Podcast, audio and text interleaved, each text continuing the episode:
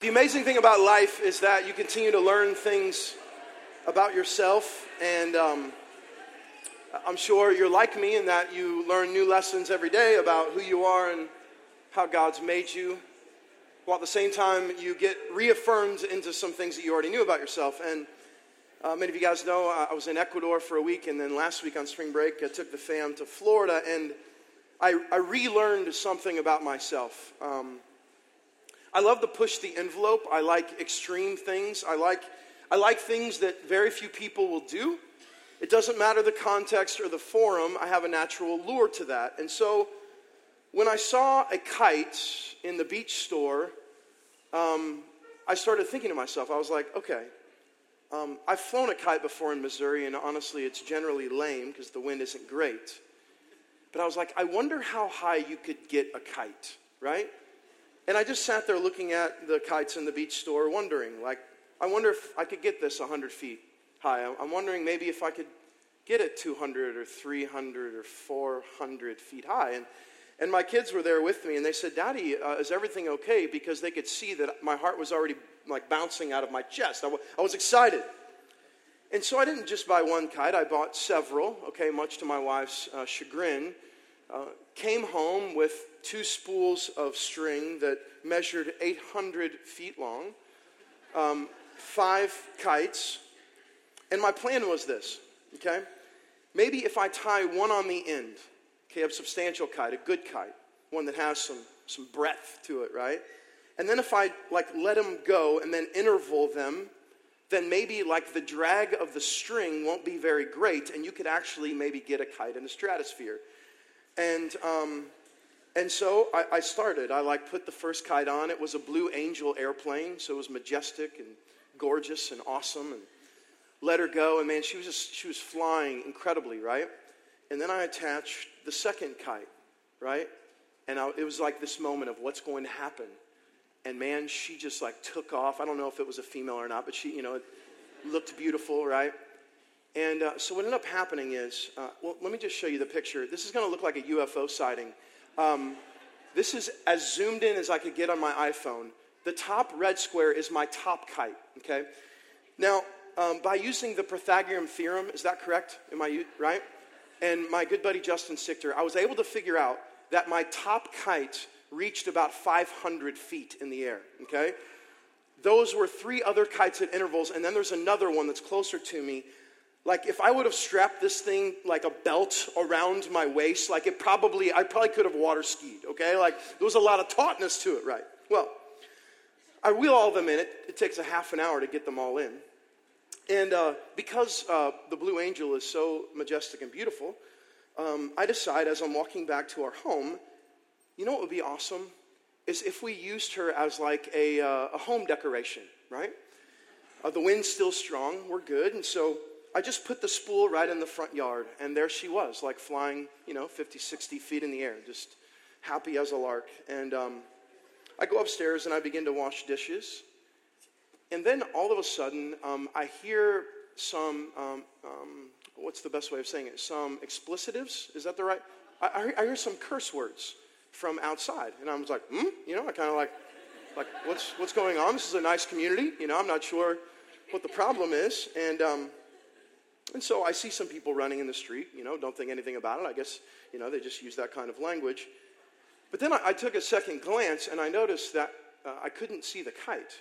Now, this was a moment of terror for me because, like, the Blue Angel and I had become friends, right? Like, this is, like, I've, you know, she has flown near, near Air Force, you know, plane height.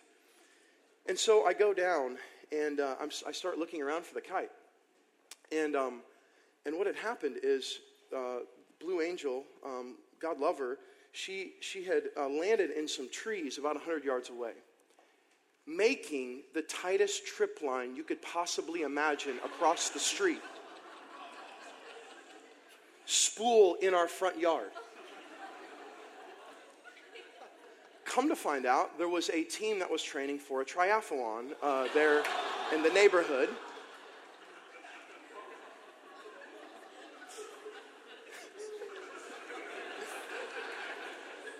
And so what happened is one by one, these people were tripping over themselves over the trip line. And so when I heard the explicitives, like, and I, you know, I noticed that they were kind of struggling running. Maybe I, I thought just because they were tired, they were just one after another falling over this trip line, only to look over to the spool sitting in our front yard. And so when I figured this out, I kind of like, you know, did a double, you know, I like kicked the spool over, right? And I know you're all wondering, I was able to save uh, the Blue Angel out of the trees. I know all of you were wondering that. Um, clearly, like it was my responsibility, right? Like they look over, they see the spool, they see the kite, they think this is some mastermind plan to get after the triathletes. Um, I had to take responsibility. uh, it's amazing to me uh, how often we um, look at responsibility and who's to take it as some curse. I've been pondering a lot about responsibility and authority and fault and design. And I think the best way for me to ask uh, the right question right now for us is to say it this way What things in your life do you believe God is responsible for? I don't claim for um, any stretch of the imagination that this is a lighthearted question. Uh, I know that you guys will go home tonight and still be wondering what things do I give God responsibility for? I think you'll notice that you go through seasons where you pick and choose. There's other seasons where it's all Him, and other seasons where you wish it wasn't Him at all. Tonight, what happens is God takes a whole lot of responsibility. Rightfully so, a lot's happened. Guess what? We're in our last chapter now of Joshua. Three weeks left. Three weeks left. We enter the last chapter, the last saga, nearing Joshua's death. And tonight we're going to learn why does God take responsibility and then what are the implications on everyone else wherever they sit. So open your Bibles, turn into your phones, my friends, to the last chapter in our journey in Joshua, uh, Joshua chapter 24 so thankful uh, for both Jared and Brandon the last couple weeks. Uh, supremely blessed by both of those brothers. I had uh, Andrew send me the teachings quickly. Last week we were able to listen uh, to Brandon's sermon about 10 minutes after he had preached it uh, in Florida. Was so blessed by the both of them and uh, anxious just to be back with you guys tonight. So Joshua chapter 24. Let's start. Let's start here in verse 1. Joshua gathered all the tribes of Israel to, what's the word there?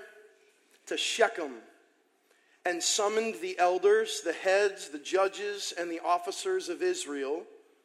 And the scripture says they presented themselves before God. Now, when Jared taught a couple weeks ago, we see a similar collection of people, but now we see a new venue. That venue is Shechem. Cue uh, the map, next slide. This is Shechem, it's central Okay, we've seen a lot of the territory of Canaan. Shechem is, um, is in a really beautiful setting. Next slide. It, it ends up being between two mounts Mount Gerizim on the left, Mount Ebal on the right, and Shechem kind of sits right, right there in the crevice. And what happens is Shechem, we've already studied actually. Earlier in Joshua, uh, this, this territory, this uh, land came up. Next slide, I want to show it to you just so we're all on the same page. In Joshua chapter 8, next slide there if you can. And all Israel, sojourner as well as native born, with the elders and officers and their judges, stood on opposite sides of the ark. Many uh, of you will remember this, okay? Before the Levitical priests who carried the ark of the covenant to the Lord, half of them in front of Mount Gerizim, the mount we just saw, and half of them in front of Mount Ebal, just as Moses, the servant of the Lord, had commanded at the first to bless the people of Israel. And so what we saw is the ark was essentially at Shechem, and you have people on both sides. But Joshua 8 isn't the only time we see Shechem. In fact, it uh, happened earlier in Genesis chapter 35. Look at this. And they gave to Jacob all the foreign gods that they had in a moment of collective repentance, and the rings that were in their ears. Jacob hid them under uh, the terebinth tree that was near, that's right, Shechem. So Jacob, a descendant of Abraham, finds, uh, finds himself taking all of these idolatrous things and burying them at Shechem. But this isn't the only time either that Shechem comes up. In fact, it plays a significant role in the nation of Israel, Genesis 12. Abram passed through the land to the place at Shechem, to the oak of Moreh. At that time, the Canaanites were in the land. Then the Lord appeared to Abram and said, To your offspring I will give this land. So he built there an altar to the Lord who had appeared to him. So Abraham and Jacob, and earlier and Joshua, and now in this epic location, Joshua summons all of these leaders at this historical place. Have you ever felt like uh, before that you were walking on holy ground? Have you ever been in a place before where, like, all of a sudden you knew this place is significant? I had the blessing of traveling to Israel. And uh, one morning, about 2 a.m., God woke me up as we were staying on the Sea of Galilee. Uh, I was 19 years old, uh, somewhat naive, but super passionate about Jesus. And uh, I felt like the Lord was calling me just to go down to the sea. And, and so I went down to the beach of the Sea of Galilee.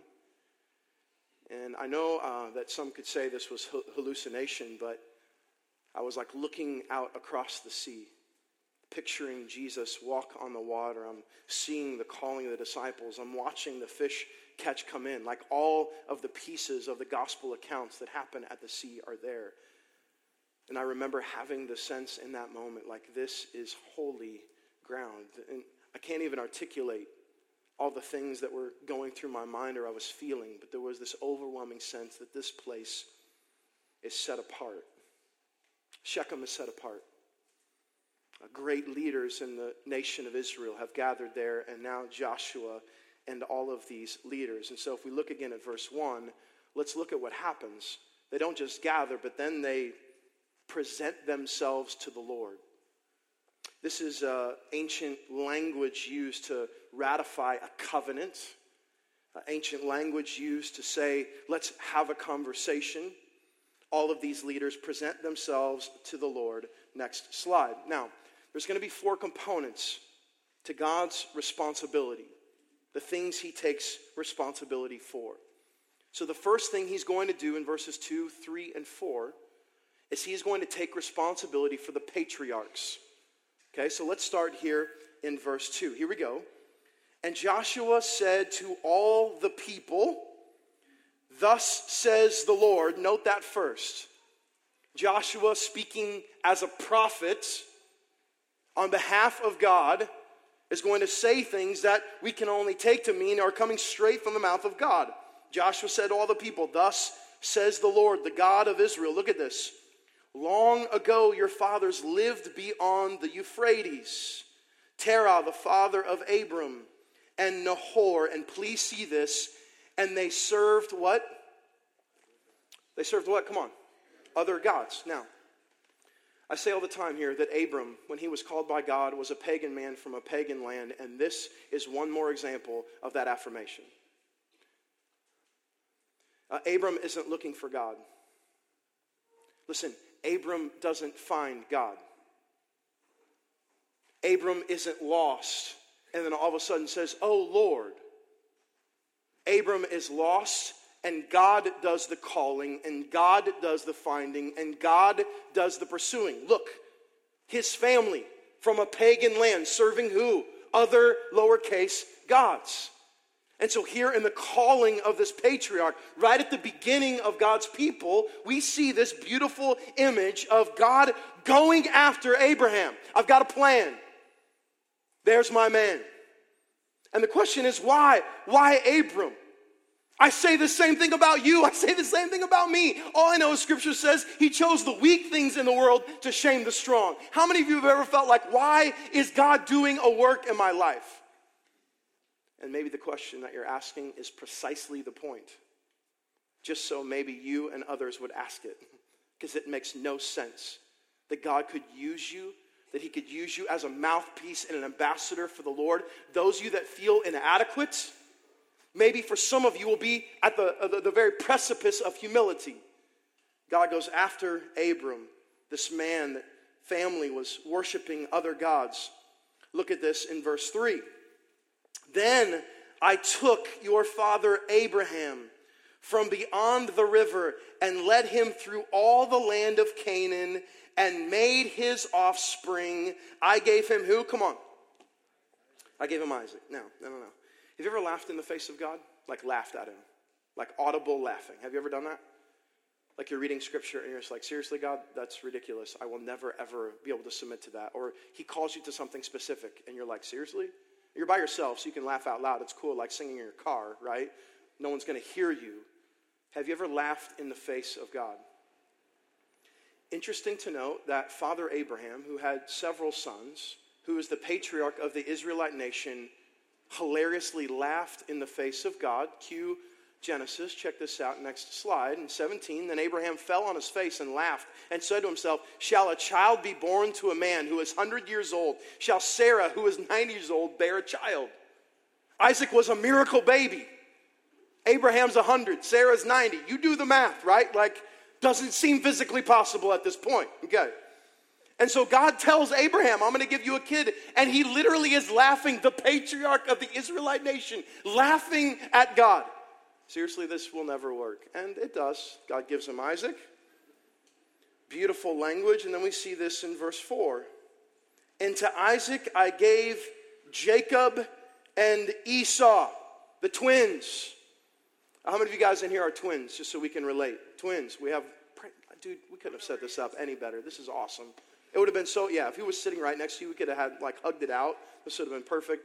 Any other twin sets here, just so we can, okay? Yeah, that's right. Pastor Jeff is a twin. I forgot about that. Any others on this side? Okay, so we have a couple sets of twins. Uh, Jacob and Esau weren't the, um, how could we say this? They weren't like the best of buddy kind of twins. In fact, uh, what Scripture records in a prophetic way is that Jacob and Esau will come out and they will forever be divided and pretty much angry at each other their lives. In fact, uh, the twin that was born second, which is Jacob, was literally grabbing the heel of Esau. Needless to say, let's keep reading here, okay? And I gave, uh, says God through Joshua, Esau the hill country of Seir to possess, but Jacob and his children went down to Egypt. Now, one more note on the twins. Uh, they're twins. Esau born first, Jacob comes out second. Ancient Israel is all about birthright and inheritance, the order that you're born. How many firstborns here? Holler. Okay, yes. All right. Now, imagine this. Imagine you're a firstborn. And imagine you've been promised an insane inheritance. Like you're going to get to, let's say, $2.2 million and a pasture of cows. I just threw that in for fun, right? Seems contextual, okay? You're going to get all of that, right? And then one day you're hungry. You're like you're starving. And you see that your brother is making cabbage soup, right? Or your sister, as it were. And so you come to them and you say, hey, listen, I've got a plan. I will sell you my share of the inheritance, $2.2 million and a pasture of cows, if you will only give me that bowl of cabbage stew. Now, how many of you would make that deal? Nada. We have one. Okay. Thank you for the honesty. Cubs fan, classic. Now, um, now, this is exactly, this is exactly what Esau does. Esau, though born first, sells his birthright to Jacob for a bowl of lentil stew. As he says in the scripture, because he was starving. And listen, we all, we all get hangry sometimes, you know? Like when you get hungry, you can make some bad decisions. This is a horrible failure, right? And so what happens is because of this selling of the birthright, now all of a sudden God chooses to send his, uh, his people through the lineage of Jacob. So from the patriarchs, let's make a summary statement. Next slide. God is or was responsible for the calling of patriarchs and a people to himself. Through Joshua, God is saying, I did that. I called Abram, I called Isaac, I called Jacob, and I called all of you. That's me. I did that. Are we all together? God is taking responsibility. No one else did this. These people didn't find me. I found them. These people didn't create a good business plan, present it to me, and then I said, Yes, you're my people. No, God initiated this covenant between He and the nation of Israel. We together? Okay. So let's look at the second, um, the second responsibility, moving now to the Exodus. At the end of verse 4, we saw that Jacob goes down to Egypt, sets us up for verse 5. Here we go. And I sent Moses and Aaron and I plagued Egypt with what I did in the midst of it. And afterward, I brought you out. Now, um, there are times when I read the word and something something just hits me for whatever reason, just like it hits you through the Spirit. And so I'm picturing all of these people in Shechem hearing this word remember that many of their ancestors died in the wilderness. Many of them deeply, richly impacted by this lineage. And what verse 5 says is I sent Moses and Aaron to plague Egypt, and I brought you out from over 400 years of slavery. Now, if you've been enslaved for 400 years, my guess is you think you're not getting out. If you're looking at the Egyptians who are whipping you day in and day out, my guess is you start to lose hope that there's ever a rescue. Next slide. Let me say it this way. What I've learned is redemption has no barriers at all. Every person in this room who is a follower of the Lord Jesus is proof of this truth. Some of you have felt unsavable there's no way God could do a work in me. I've done too much. The slavery to sin has held me for too many years. There's no escaping. The power of the enemy or the power of my flesh is too great. Some of you, that's not a past statement, it's right now. Have this overwhelming sense of, I cannot be redeemed. But what scripture shows, including the release of the nation of Israel from 430 years of slavery, is that redemption being brought back has no barriers when God is the one doing the redeeming. Anyone can be redeemed in Christ. Anyone can be sought after by God. Anyone can experience repentance and the fruits of the Spirit. And at the moment you feel too far gone, maybe that's the exact moment that your redemption story begins. Redemption has no barriers. God brings his people out after what seems like an impossible task the stronghold of the Egyptian slavery, but oh, my friends, he does it anyway. So check this out in verse 6. Then I brought your fathers out of Egypt, and you came to the sea. And the Egyptians pursued your fathers with chariots and horsemen to the Red Sea. Look at verse 7. This is awesome. And when they cried to the Lord, now he moves to a third person. He put darkness between you and the Egyptians and made the sea come upon them and cover them. And your eyes saw what I did in Egypt. You see that? What I did. And you lived in the wilderness then after that redemption for a long, long time. Let's say it this way. Next slide. In summary, God was responsible for saving his people from slavery and from an impending assault. He doesn't just release them from slavery. All of a sudden, the Egyptians pursue them, and God's like, uh, and this is where you all die. I just kind of brought you out of slavery to play a little game of cat and mouse. Now the Egyptians are following you, now everyone dies. He doesn't. Instead, anyone who's seen the Ten Commandments, the old Charlton Heston, you know, and God said, you know, this great, epic, horrible, graphic, you know, movie of the sea parting, and the nation of Israel goes across, and then all of a sudden the waters envelop Egypt in judgment and wrath. And who is responsible? God says, I did. I did that. I saved you. And then, though it seemed like you were going to die just after being freed, guess what? I saved you again. You see what's happening here? Now, just for a moment, can you imagine what's going on in the people? Can you imagine being on this very sacred historical place and hearing Joshua communicate the words of God, and I did that, and I did that, and I did that as well. Next slide. I struggle with this though. Like, no one would argue the nation of Israel right now, the truths that God has shared. But can I ask you, why in the world, when it seems clear that God has been the one responsible, why do we compete for glory? Why do we toil in exhaustion? Competing to make our name great, competing for some sort of self righteous note uh, next to our name that people would say, oh, but you.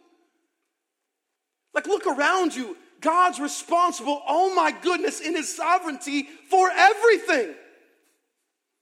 A lot of people struggle with this. At the end of the day, if he's a sovereign king, then that means no matter what happens, it at least happens under the allowance of God. Because if anything, God could stop anything. Agree? Do you guys agree with me? If God can stop anything, then that means everything that is happening is at least under his allowance. Are we together?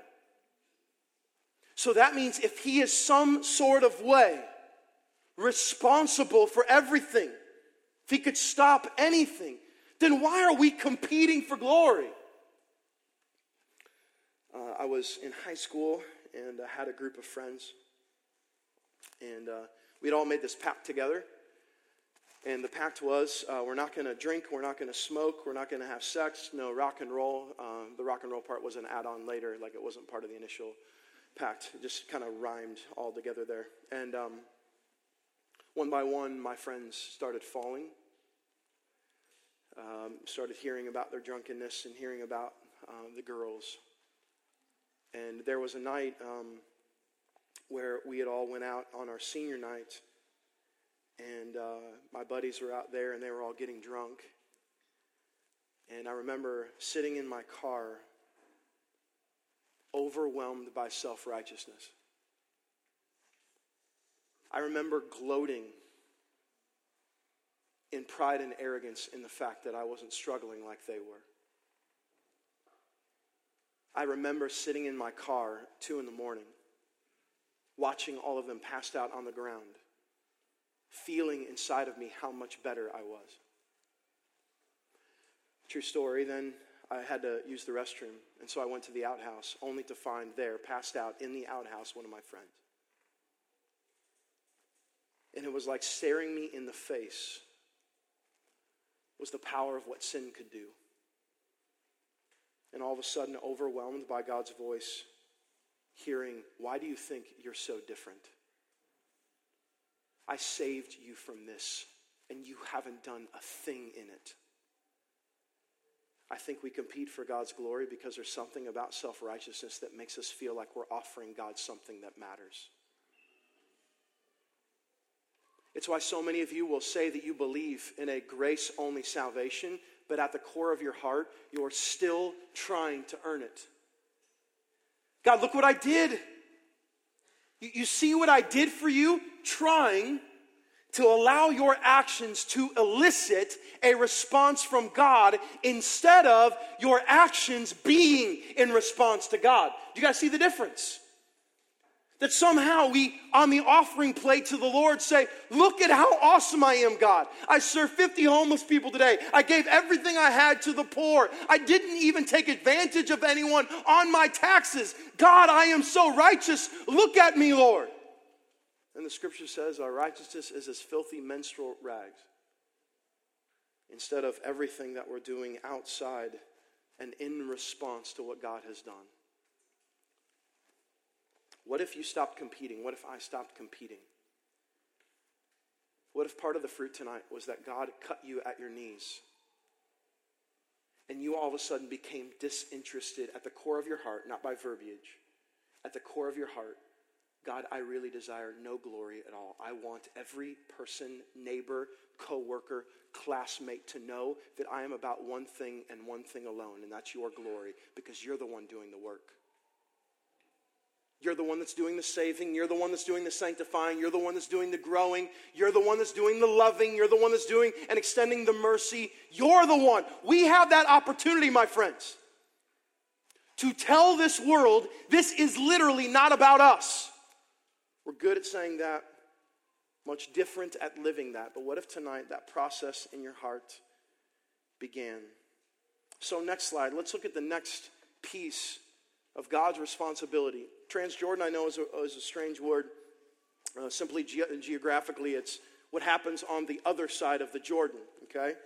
Uh, you're welcome for that, okay? It felt kind of smart to say that, but it actually turns out not at all, all right? Uh, so let, us start here. Look at verse 8. Uh, then I brought you to the land of the Amorites who lived on the other side of the Jordan.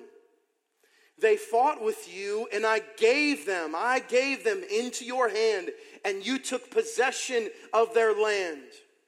And I destroyed them before you. Look at this, verse 9. Really interesting story.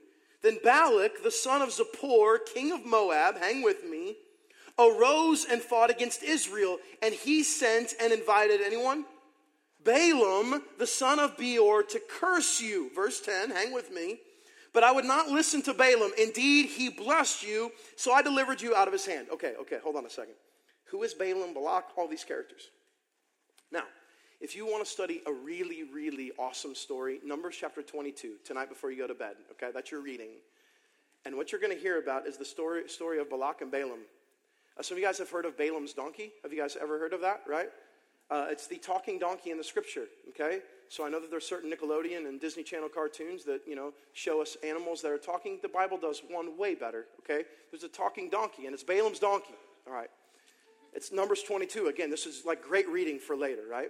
Well, what happens is, what happens is, uh, the Israelites are starting to beat armies. In fact, they've beaten two now on the other side of the Jordan.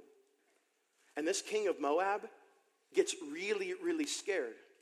And so he calls for this diviner in Balaam because he believes that whatever Balaam blesses will be blessed and whatever Balaam curses will be cursed. And so he attempts to get Balaam to curse the people of Israel so that the Moabites will win. Are we all together? Okay. And so all that God is saying here to the nation of Israel is in verse 10 I would not listen to Balaam. Indeed, he blessed you, he didn't curse you. So I delivered you out of his hand. You guys see what happens? God's like, the attempt was to get you to be cursed, but I'm true to my word. Because back in Genesis chapter 12, I told Father Abram that I will bless those who bless you, and I will curse those who curse you, and I will make your name great. Next slide. Let's say it this way God was responsible for fighting for his people and delivering them from their enemies. Now, this word deliver, that finds its way in verse 10 and here in our description. Um, I know some of you guys enjoy war movies. The word deliver here is like imagine this imagine a bunch of, a bunch of soldiers in trouble. And all of a sudden, a kite, I mean, all of a sudden, a helicopter, um, like finds its way over the people that are in trouble. And there's like no hope, all is lost. These soldiers are surrounded. But a helicopter swoops in and snatches them up and takes these soldiers away and rescues them. That's what the Hebrew word deliver here implies. All hope is lost. Like we're headed toward, towards destruction, and then all of a sudden, God, mighty right arm, delivers them. Now, our last subject here of God's responsibility is where we've been here recently the promised land. Verse 11, look at this. And you went over the Jordan and came to Jericho, and the leaders of Jericho fought against you. And also the Amorites, the Perizzites, the Canaanites, the Hittites, remember all this? Uh, the Girgashites, and the Hivites, and the Jebusites and I gave them into your hand. I gave them into your hand. Verse 12. And I sent, look at this, the hornet. Here we go. Now we're talking. I sent the hornet before you which drove them out before you, the two kings of the Amorites. It was not by your sword or by your bow. Now, had to do quite a bit of study on the hornet. What is the hornet here, right? Is this a literal insect, okay? So if you want to Google image hornet, it's an interesting, you know, study, okay? I don't believe here this is a literal insect. I believe here the image is that God went before the nation of Israel to send out, soften the enemy, take care of things. And most of you in here in Christ have experienced that exact same thing. So listen to this. We were in Ecuador. Um, guys, the fruit of our trip, starting next week, you're going to start to see how we as a church can be a part of this breaking the chains of the generational sin in Santana. The foundation has been laid, and I don't want to share anymore. Come next week, and you're going to see how we can participate in that. Uh, but one day we went to a neighboring village called Palchiaco. We'd shared with the kids there, and, um, shared in a school, and then we started playing with the kids. And I was in the middle of the soccer field, and I looked to my left, and there sitting on a rock was the principal of this school, for lack of a better term. One of the strongest women I've ever been around. I mean, she was like so animated and passionate about uh, what she was doing with the kids, and she just like was sitting on a rock all by herself. I know it's difficult to see spiritual warfare. And I know that when you start talking about spiritual warfare, a lot of you get really weirded out. You start picturing like Satan in some costume running around here. But in that precise moment, I wouldn't have called it a hornet, but I could feel God going before me and clearing the path of the enemy so that he could do an amazing work. I sensed him telling me to go and sit by her, and so uh, many of you guys may not know this, but I can't speak Spanish. Um, I know that's to many of your surprise, okay? I'm trying, I'm still praying that one day uh, something will come together, all right? So I, I grabbed Steve, our missionary partner, and I said, Hey, I feel like we're supposed to talk to this woman. And we sit on the rock, the hornet gone before us. And I just say, What is going on in your life? That was my only question. And she looks up from looking down as if she had been waiting her entire life on that question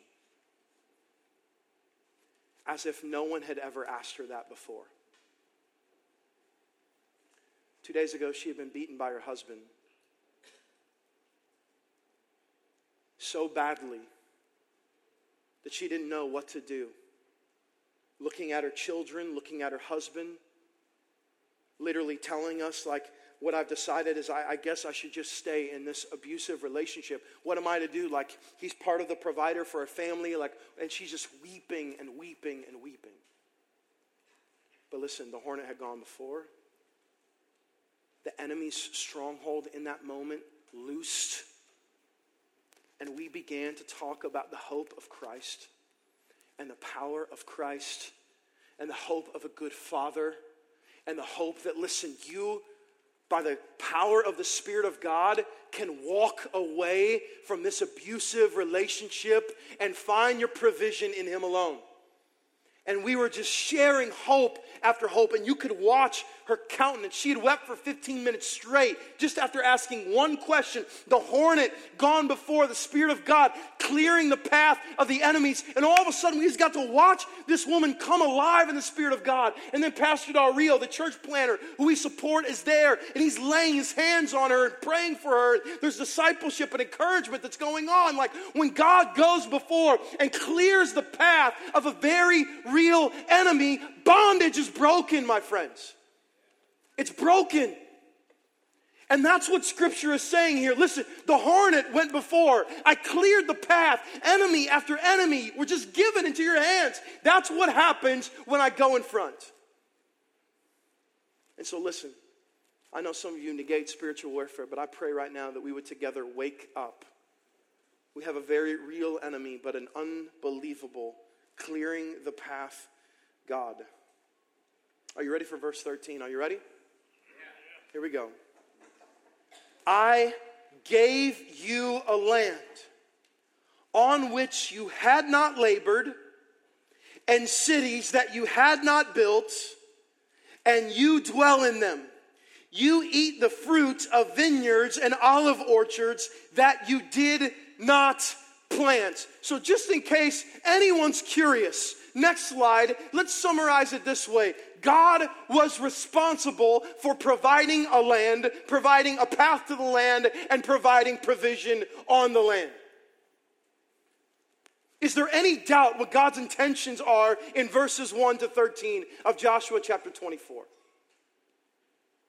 Now, I've been doing something on your screen all along. Some of you have noticed, some of you probably not. But I've been underlying all the statements that God has made. There's certainly been some repeats, but there's been some powerful I statements. Let's look at them, shall we? Next slide. I took, I gave, I sent.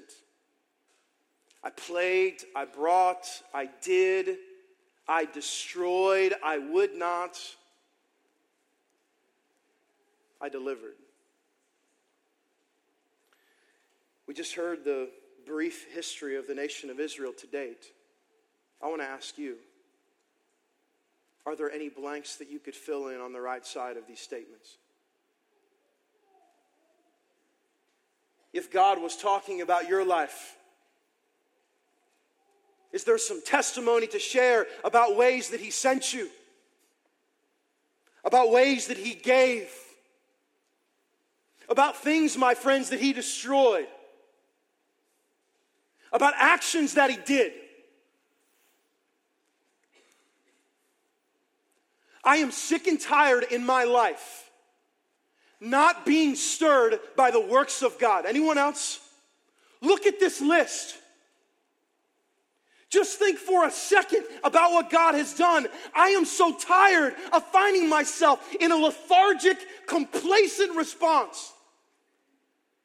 When God speaks through Joshua at this powerful place of Shechem, and the response must be worship.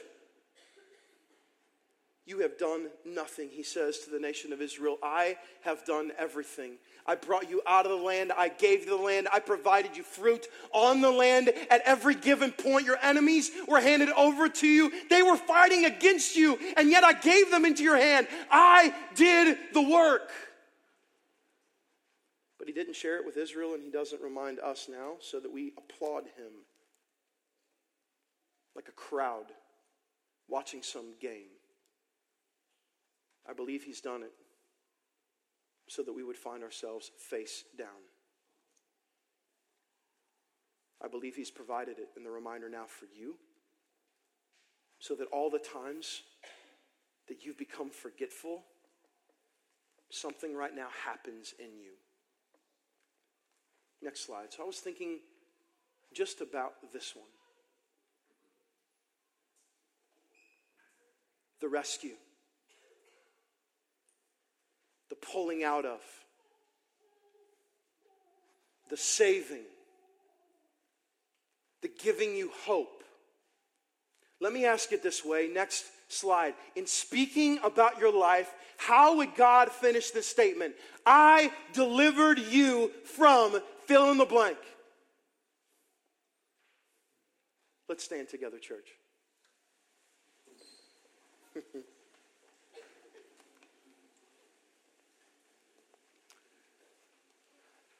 There's a whole lot of things that go in that blank, amen? And here's what we're going to do tonight, church, right now. Right now.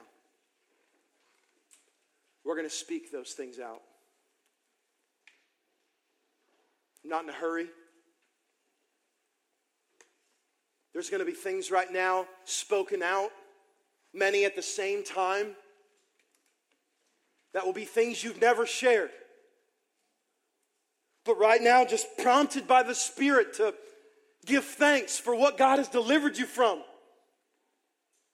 We're going to take some time and, as a church, answer this question He has delivered me from. And we're just going to begin to speak those out. For some of you, this will be incredibly awkward, but I'm telling you right now, this is another form of worship and praise. filling this room with the testimonies of rescue. Maybe for some of you, it'll be a sin and addiction. Just like Justin shared earlier, how God had delivered him out of pornography. For others of you, it'll be your salvation. Others of you, some nasty relationship. You name it, He's done the delivering. There's been no competition for the glory. He alone does the saving, He alone does the delivering. So, right now, as we worship, as God leads you, speak these things out loud, silently. Let's fill this room with how God has delivered us. Come on.